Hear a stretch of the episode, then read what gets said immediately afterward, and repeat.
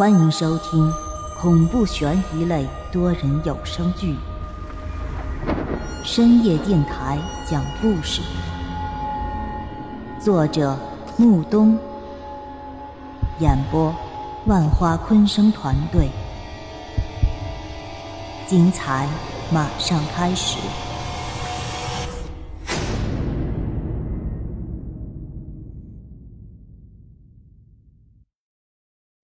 第五十一集，随着“咣”的一声巨响，秦勇便觉得自己全身都被撞碎了。他的惨叫声瞬间便在整个街道回响。啊！可喊着喊着，秦勇突然觉得哪些地方不对劲儿。他的这声惨叫也喊的时间太长了吧？于是他微微的睁开眼睛，却发现自己身上完好无损。他呆呆的坐在地上。而那电动车则紧紧地躺在距离他两米的位置上。之前撞他的大车，此时却是杳无音信，仿佛是凭空消失了一般。秦勇赶紧从地上爬起来，上下检查了一番，发现自己浑身上下竟然没有一点伤口。可他刚才明明看到自己被车撞了呀，怎么会一点伤都没有呢？他缓缓地从地上爬起来。要扶起躺在地下的电动车，他站在岔路口，前后左右的张望着，却根本看不到那辆车的影子。难道刚才所遇到的一切都是我的幻觉？他心里这么想着，而后便跨上车，继续向前走。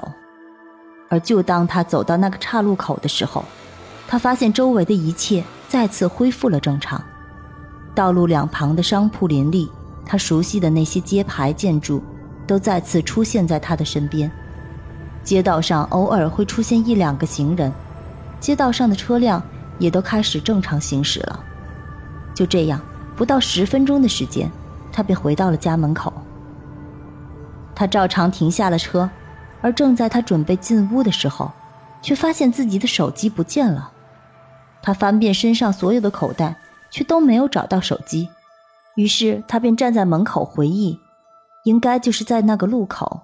他在那个路口摔倒后，手机掉出来了，而他也许正因为当时太紧张了，把这事儿给忘了。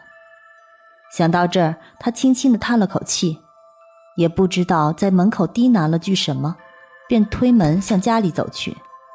他本想着这段时间正是一家人在院子里赏月的时候，可就当他推门进去。却发现院子里根本没有人。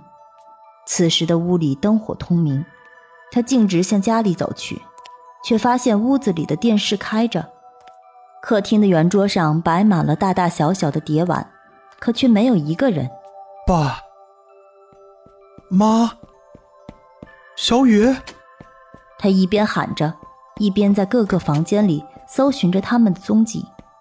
可是这屋里就这么几个房间。秦勇都已经来回搜遍了，却还是没有找到人。于是他又回到了客厅，跌坐在凳子上，望着那一大桌子饭菜发呆。鱼汤上有一股白烟缓缓升起，这鱼汤显然是刚刚端上来不久的。而这桌子上的饭菜零零星星都已经有人弄过筷子了。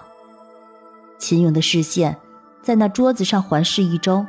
而后将最后的视线定格在自己面前的这个带耳朵的塑料小碗里。这个碗是他爷爷专门为孩子买的。这碗既耐摔也隔热，对孩子来说十分好用。而在小碗里，秦勇看到了一个被咬过一半的火腿肠。院门并没有关，屋里的汤还是热的，再加上这片被咬掉一半的火腿肠。种种迹象拼凑在一起后，秦勇便大概脑补出当时的场景。而就在众人发呆的时候，突然有一阵痛哭声从门外传来，那是一个老人的哭声，那哭声十分的凄凉。秦勇听着那哭声离自己越来越近，刹那间他好像是想到了什么似的，猛地站起身来，却看到他的老父亲双眼通红地搀扶着母亲。那母亲凄厉的哭声，不停地刺痛着他的心。他不知道今晚发生了什么，竟然能让老人家如此的伤心。而就在此时，他突然想起那碗里的半片火腿肠，难道，难道是孩子出了什么事儿？秦勇赶紧站起身来，向门外跑去。他跑到门口，冲着门外白发苍苍的老两口喊道：“爸，妈，小雨出什么事了吗？”他站在门口喊着，可老两口压根儿就没有听到。老爷子扶着老太太，径直的向他走来。他仿佛是空气一样站在门口，老两口走过身边，甚至连抬头看都没看一眼，而他则下意识侧身让路。那门口的位置实在太小，纵然是侧着身，也不可能让老两口同时过去。而接下来发生的一幕，则让他瞬间崩溃了。老爷子精神地扶着老太太的胳膊，直接从她的身体里走了过去。刹那间，他好像是明白了什么，那出事之前的记忆便顿时在脑海中浮现出来。记忆的最深处，他便再次骑着电动车回到了那条诡异又凄冷的小路上。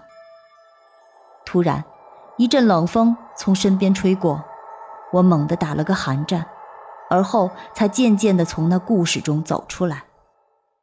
亲爱的听众朋友，本集已播讲完毕。